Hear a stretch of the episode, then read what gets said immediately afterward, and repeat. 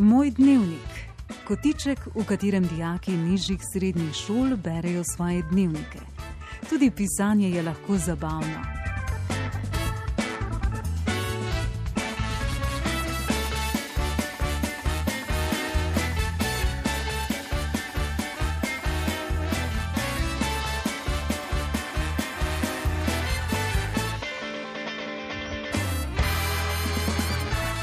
Dragi poslušalci, cenjene poslušalke, drage učenke in učenci, ki nas poslušate. V prvem valu epidemije ste se učenci prvostopenskih nižjih srednjih šol oglašali z vašimi dnevniškimi zapisi, dobrimi mislimi in željami. Izražali ste svoja čustva, strahove, bojazni in upanja. Ponovno pa smo veseli, da se nam oglašate. Učenci prvega B razreda nižje srednje šole Srečka Kosovela na občinah se izrazili željo, da bi z božičnimi mislimi, željami in voščili obogatili ne samo vaše sošolce, profesori in profesorice, starše in prijatelje, pač pa tudi naše radijske valove in seveda vse poslušalce. To je torej nekako božična izdaja mojega dnevnika.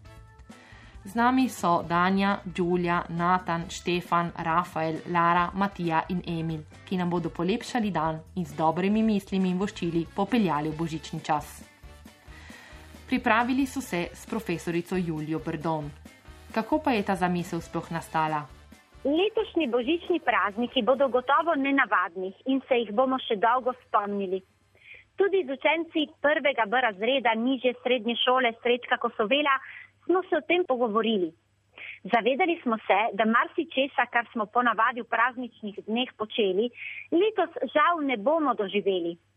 Božična praznovanja, kosila s sorodniki in druženja ob vaških prireditvah, petje in igranje glasbil ob smrečicah, koledovanje in obiski prijateljev, pa tudi bližina, ki smo si jo med sebojno dokazovali z objemi, stiski rok in poljubi, letos ne pridejo v poštev.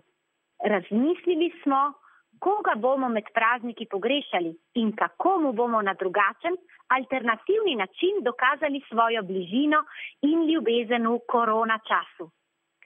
Spomnili smo se predvsem vseh ljudi, ki bodo letos božič preživeli v samoti, ki bodo letos občutili pomankanje, osamljenost in žalost.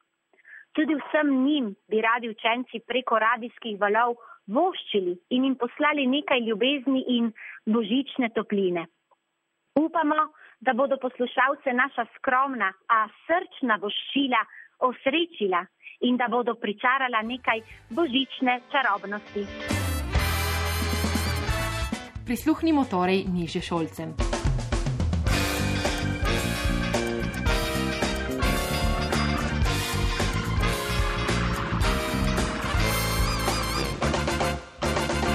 Vsakdo lahko prejme in pošlje voščilo, saj to dokazuje, da tisti, ki ti ga pošlje, te nosi v srcu.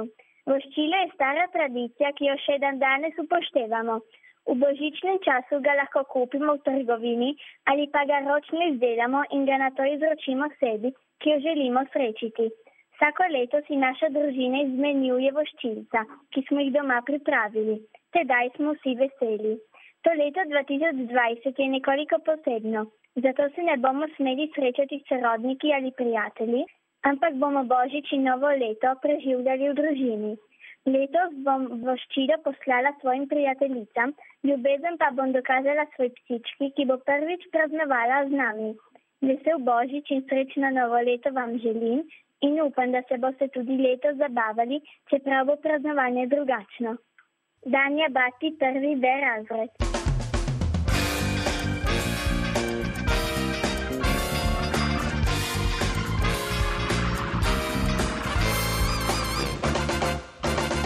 Najraje bi poslala voščilo svojim najbližnjim.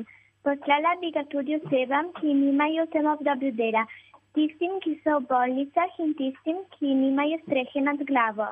Vsem bi voščila, da se jim vsi problemi rešijo in da se lahko spet srečni.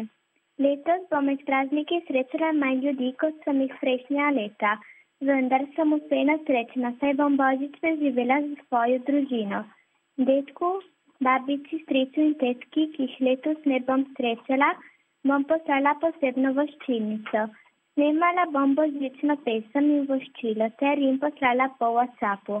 Poleg tega bomo vse obdarila z rožami, da jih razveselimo v teh težkih časih. Moja letošnja božična želja je, da bi koronavirus čim prej izginil. Upam, da do naslednjega božiča ne bo več, da bomo lahko lepo in umirjeno praznovali. Na srečo vem, da so moji sorodniki zdravi in jim želimo, da tako ostane še naprej. Julija Babič, prvi B razred.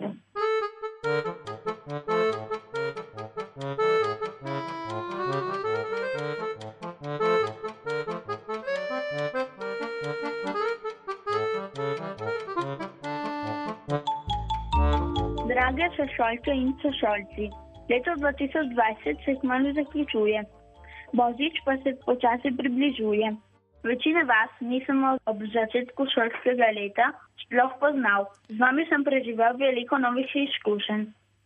Kar nekaj časa je minilo tistega prvega šolskega dne. Ko sem vstopil v to novo šolo, da je zdaj čas za božična in novoletna voščila. Dragi, naj vam to novo leto prinese veliko sreče in zdravja, veliko lepih dni in seveda lepih ocen. Želim si, da ta koronavirus izgine in da lahko vsi ponovno v razredu pokažemo svoj lep nasmeh.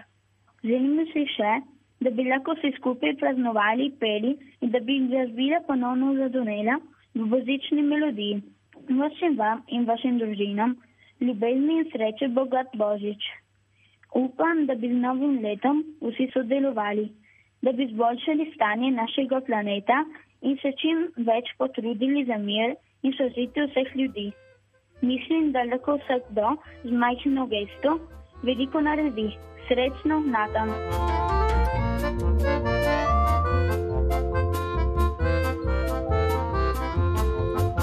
Na jaj bi svoje božično voščilo poslal svojemu detku, ki se počuti slabo. Želel bi mu najboljše. Po mojem mnenju se bomo spomnili tega poslednjega nevadnega leta 2020. Vsi se bomo spomnili na manj srečne ljudi ki si za božič ne morejo privoščiti niti malice. Ne vem, ali bom letos med prazniki srečal nekoga, ampak če bi lahko nekoga srečal, bi gotovo izbral svojega ljubšega prijatelja Emila, da bi mu osebno voščil. To obdobje ni zelo srečno, zato upam, da se bo pred februarjem ta virus ustavil in bomo vsi spet normalno zaživeli. Naj božični prazniki izbrišijo bitkosti starega leta in naj vas napolnijo z upanjem in radostjo. Štefan Jarič, prvi bo razred.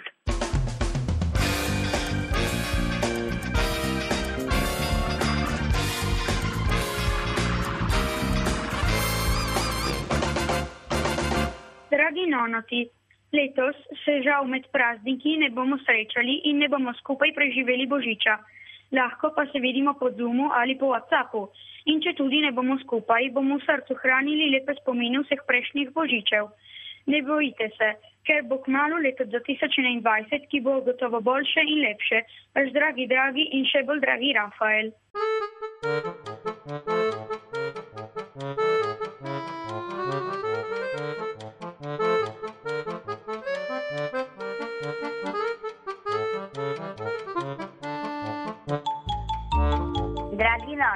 letos žal ne bomo skupaj praznovali Božiča. Ne bomo se objemali in ne bomo v družbi. Ne bomo skupaj jedli kosila, ne bomo se skupaj odpravili na sprehod ali igrali tombole. Morda si bomo letos voščili po Skypu ali pa bomo prišli do vas in vam voščili na oknu ali pred vhodnimi vrati. Pozdravljali se bomo le po telefonu. Božično obdobje bo popolnoma drugačno od prejšnjih let. Pisala bom voščila vsem, ki jih imam rada. Napisala jim bom pisma in opisala, koliko mi pomenijo in kaj jim za praznike voščim. Pominjala se bom vseh tistih, ki jih letos ne morem obiskati in jih bom razveselila tako, da jim bom telefonirala. Želela bi, da bi se vse vrnilo tako, kakor je bilo pred koronavirusom. Vsekakor želim vsem lep in vesel božič čeprav bomo praznike preživljali le z najbližjimi sorodniki. Lara sem tam prvi bajrat.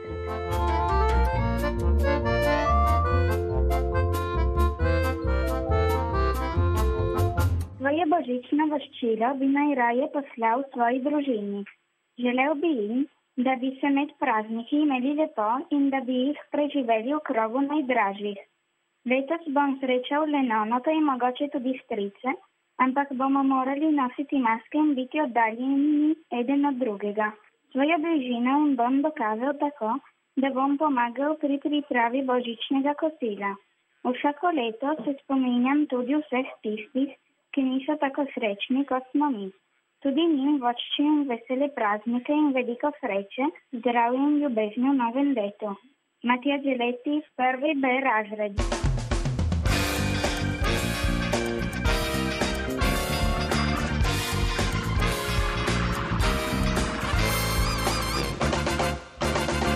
Letos se med prazniki ne smemo objemati, ne moremo se igrati s prijatelji in ne smemo srečati naših detkov in babic.